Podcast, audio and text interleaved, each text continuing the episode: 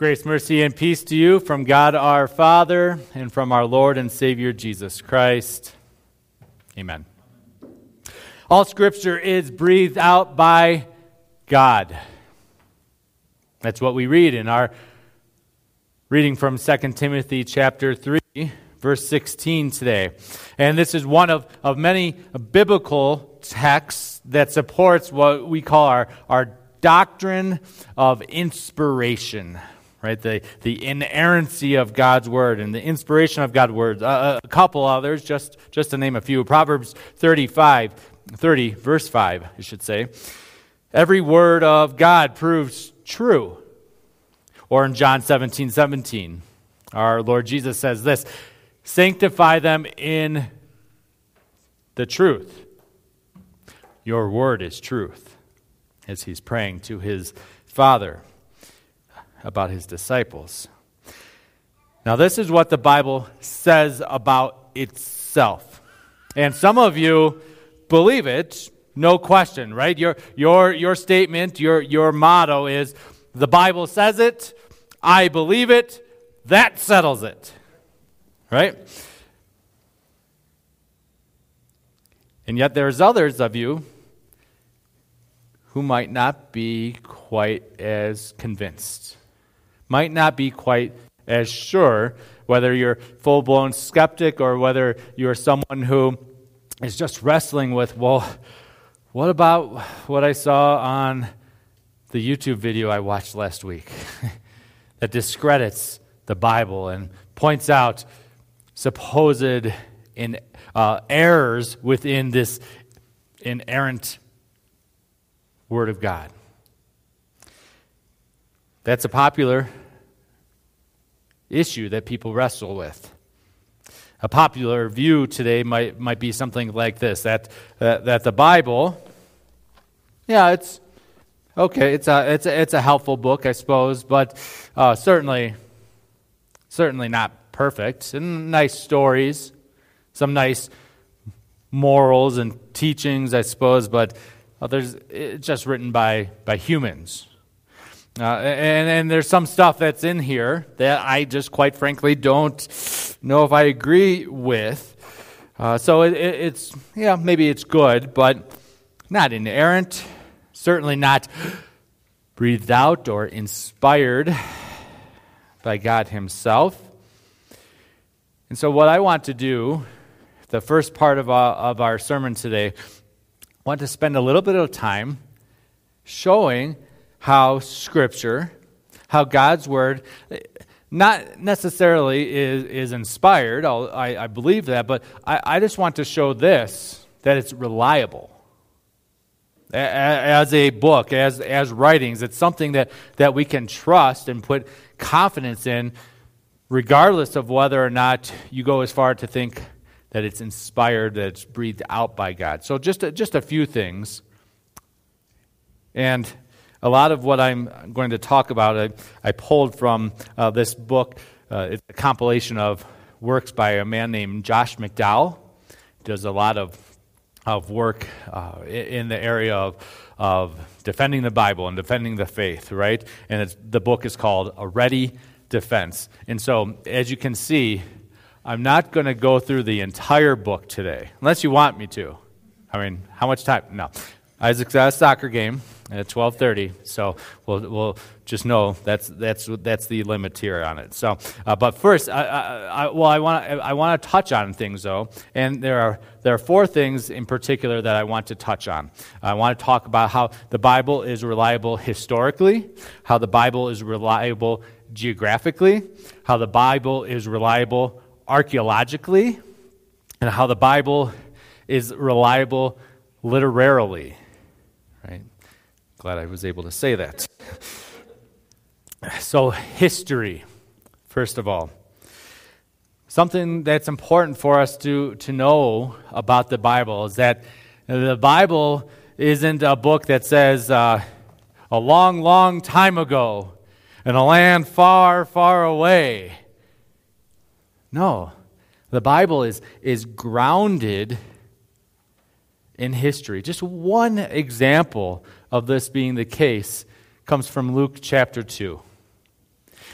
In those days, a decree went out from Caesar Augustus that all the world should be registered. Caesar Augustus is someone that we know from extra biblical writings, from history, it was a real person. He was the real emperor of Rome. And so when Luke writes in the first century AD, we know that he, he is historically connecting these events with things that were going on concurrently with the birth of Christ. So, historically, we can trust that the Bible is reliable. Now, ge- geographically, geographically, we can look through the Bible, and the Bible it, it names towns, specific places like uh, Jerusalem and Bethlehem and Egypt, like the, the nation of Egypt and, and Babylon and, and Rome. And, and it, it talks about uh, Nebuchadnezzar, who is the king of Babylon, or, or Cyrus, who followed after him, who is the king of, of Medo-Persia. Uh, it, it, these are real, real uh, places, real people. And this is, we can look at a map and we can say, oh, yep, that's where that is. Oftentimes, what happens, we read in Scripture about a town, and then we go to the place where we think it is, and we realize, oh, it's just, it, it's just dust and dirt and barren here. And we start digging, and we realize, oh, here are the ruins of the town that was supposed to be in this place, just like the Bible says. Uh, another, another example from Scripture, again from Luke.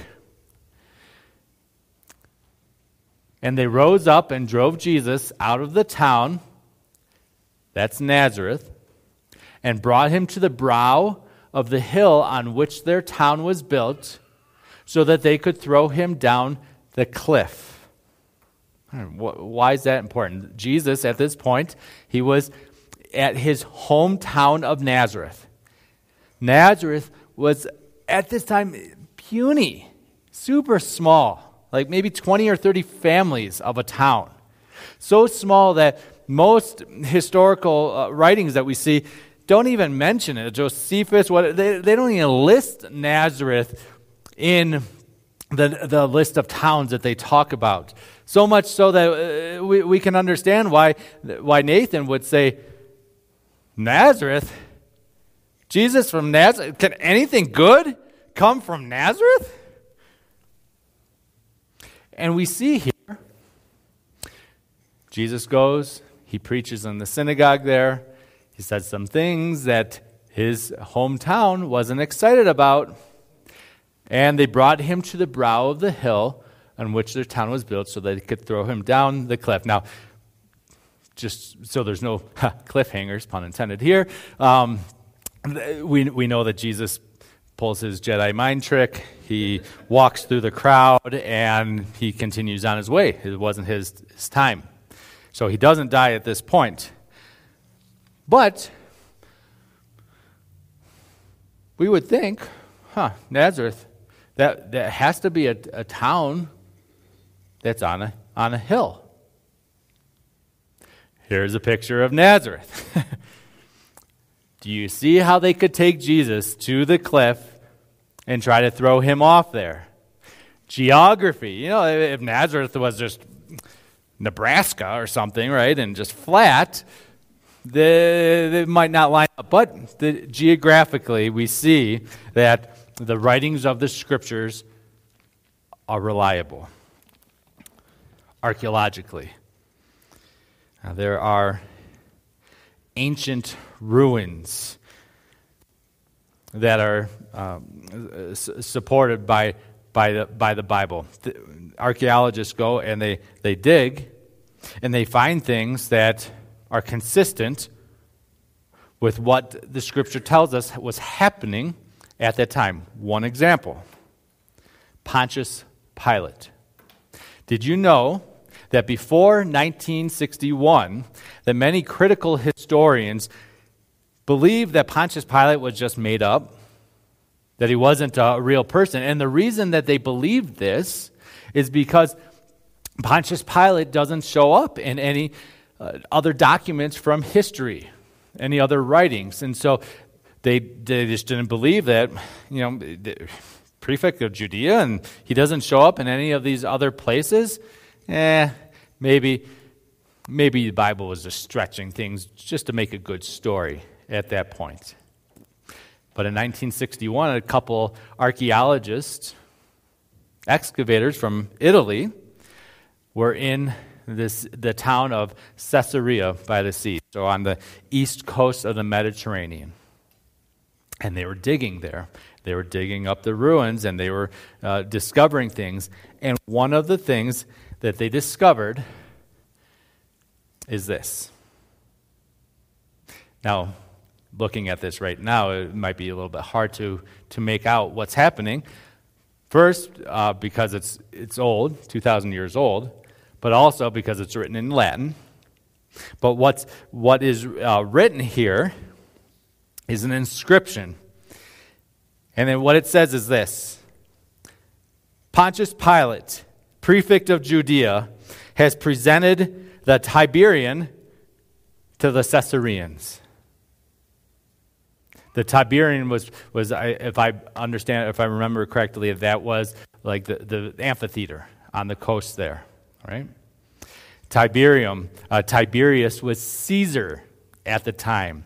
So you can see why Pontius Pilate would want to name this after Caesar to be in his good graces. This dates perfectly to the time of Pontius Pilate. So just one of, of many supports archaeologically that the Bible, that scriptures are reliable. Then literarily. There are lots of ancient writings from Plato and Socrates and uh, Aristotle, right? And there aren't that many texts oftentimes for these writings. Now, one that there is really good support for is Homer's Iliad. Homer's Iliad was, was written in 900 BC. Its earliest copy that we have in hand dates to 400 BC. And there are about 643 copies of the Iliad available today. Now, I mean, looking at that, would you say that's, that's pretty good documentation of, the, of Homer's Iliad, that it's, it's a legitimate writing, that, the, that there um, are consistencies between the different manuscripts. And that's the second best next to the New Testament. Now, now look at the New Testament. New Testament was written between 40 and 100 AD. Earliest copy that we have in hand is 125 AD. So just a couple decades within someone's lifespan of when the originals were, were written. And we have over 24,000 copies. like, literarily. Uh, the, the, the uh, text of Scripture is, is reliable, it's, it's supported. So that and again, these are just a few of the things that support the, the, uh, wor- the words of Scripture being authentic. And this, I didn't even go into prophecies from the Old Testament that have become fulfilled or uh, that sort of stuff. So, um, this is just to help us to realize that we can trust what's in this in this book. But we, it's more than just trusting its reliability. What Paul, when he writes to Timothy, again, we're, we're in the series through 1st and 2nd Timothy, series called Equipped. Paul's probably about to die for the faith, have his head lopped off. He's, he's, encouraging Timothy in pastoral ministry. As Timothy was the pastor of the church in, in Ephesus. And what Paul says, he doesn't just say, all scripture is reliable. No, he goes a step further, a big step further. He says, all scripture is breathed out by God.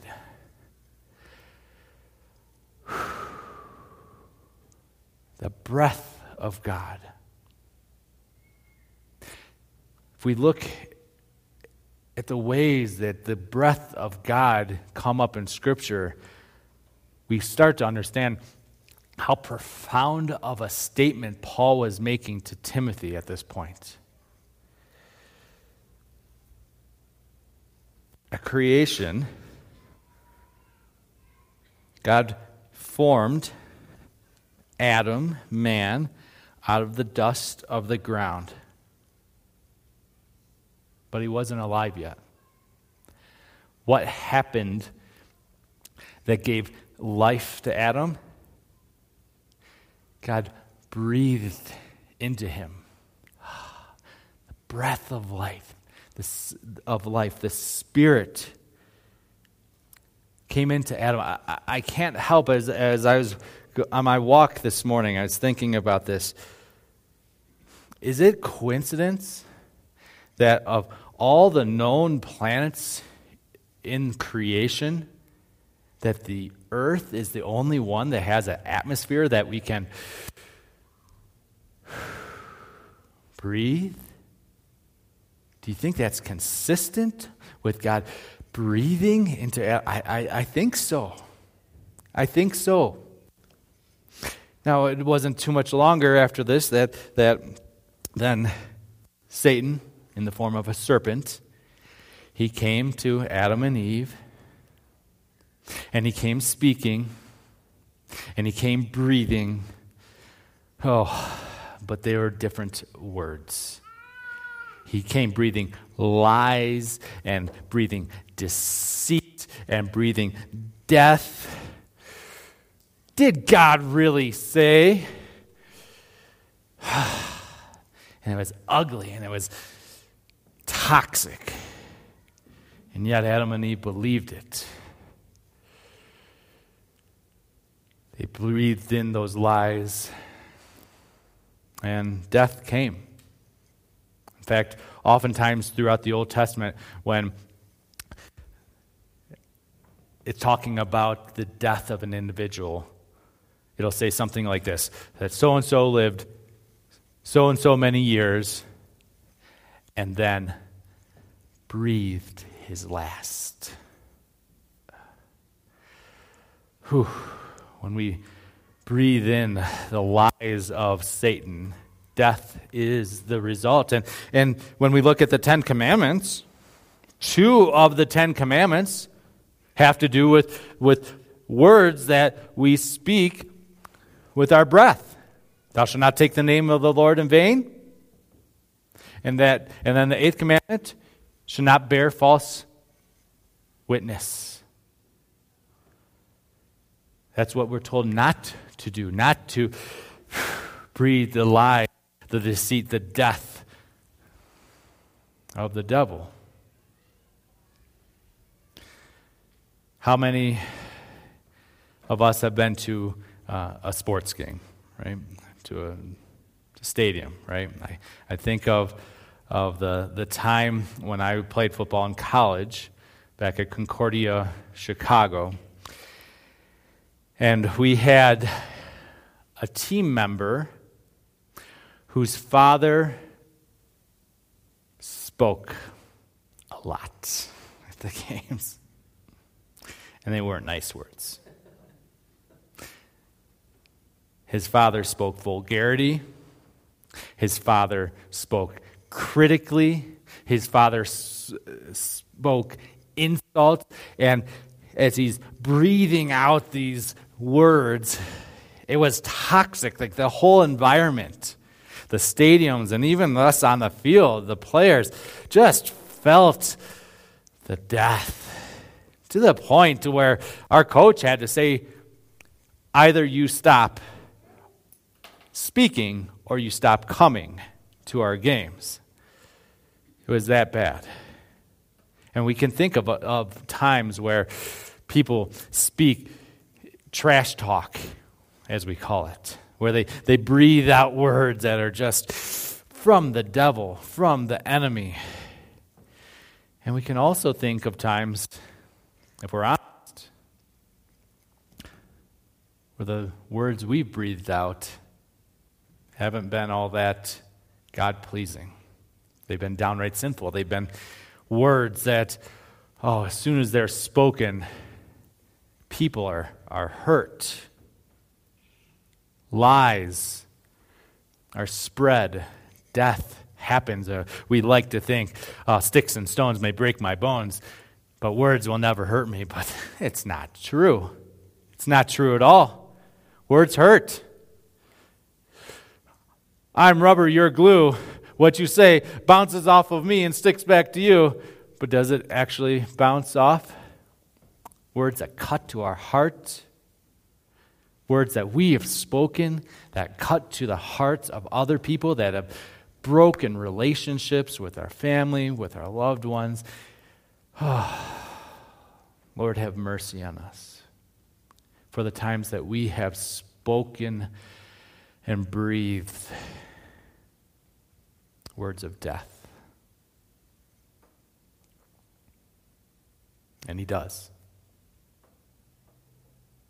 And he has. He's had mercy on us through our, our Lord Jesus Christ. Became flesh. And as a cre- uh, the, the creation, a creature, breathing in the very words of life that the Father breathed upon creation. And that he lived a life speaking the words of truth. God's word is truth, he tells us. And then he dies a death, the death that we deserve, a death that we've earned, and yet he steps into our place. And he goes to the cross. And as he's, he's hanging on the cross, he expires. How does crucifixion kill someone? Suffocation. He was unable to breathe. His, the weight of his body hanging from the nails was bearing down the weight of our, our sins, our guilt, our shame, crushing him to the last. So that both Mark and Luke, in their Gospels, when they record the death of Christ, what do they say? They say, He breathed his last.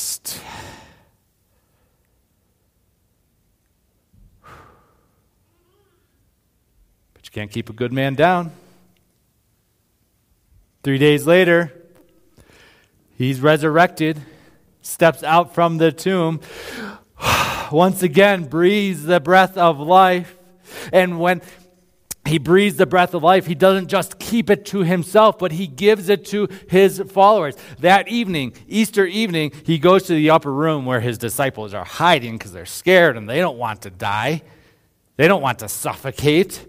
They don't want to, uh, to, to, be uh, attacked by the Romans or, or the Jews or the, the emperor or, or, or the devil. And Jesus comes into that room. He says, Peace be with you. And he gives them the Holy Spirit. And John tells us how he gave the Holy Spirit. Anyone? By breathing on them. The breath of life given to the, the, followers of Christ to the point where now these people who are hiding scared become bold People who denied Christ, even like the Apostle Paul, people who tried to stop the Christian movement, received the breath of life.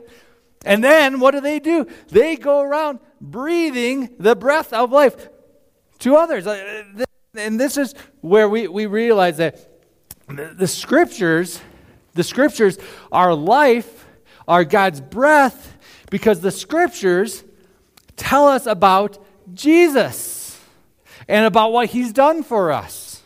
And so when Paul goes on his missionary journeys, he's arguing from the Old Testament, from the scriptures, he's proving from the Old Testament that Jesus is the Christ. There are people, uh, the other apostles, who spread out throughout the Roman Empire and beyond, preaching, breathing the gospel, speaking uh, about Jesus. Paul, or what John tells us in verse, uh, uh, I'm sorry, in chapter 20, verse 31, when he is coming to the end of his gospel, he says that these things are written so that you may believe that Jesus is the Christ, and in him you may have life. This word that God breathes out to us, breathes through Jesus Christ, is the, the word of life. And that was true then when the scriptures were written. And it's still true today. Bible translators devoted their lives to writing copies of the Bible, 24,000 of them, so that the Word of God that's been breathed out can be spread around the world. Before the printing press, this is done by uh, quill and, and oil and, or, uh, and uh, ink and, and on a papyrus. And then this past week at home, we've been learning about Johann Gutenberg, how he invented the printing press, and how now 200 copies of, of the scriptures could be made by one person in three years, which at that time that was record speed. And then Luther comes right on the heels of that. Luther translating the Bible from Latin into German, the common language of the people, so that people could breathe the word of life. People died for translating the word of God into the common vernacular. This is why it can pain pastors so much when a Bible sits at home collecting dust. You have here the God breathed word of life.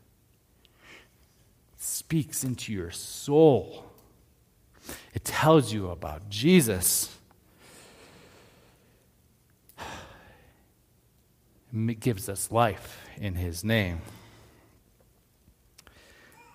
When we read, mark, learn, and inwardly digest Scripture,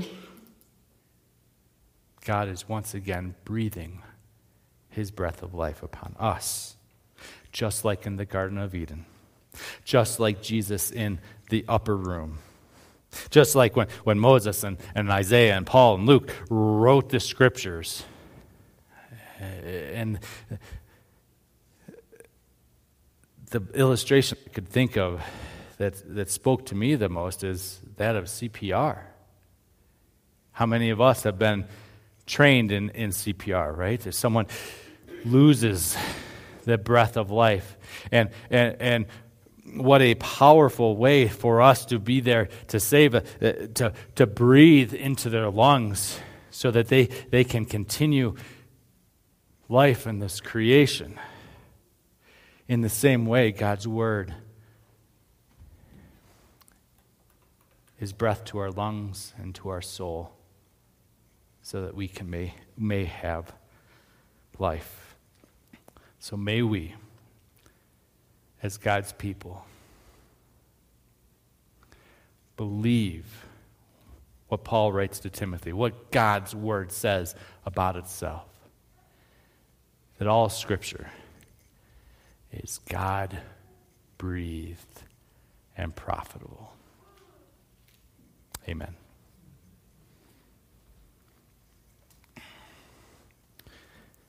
The Lord bless you and keep you.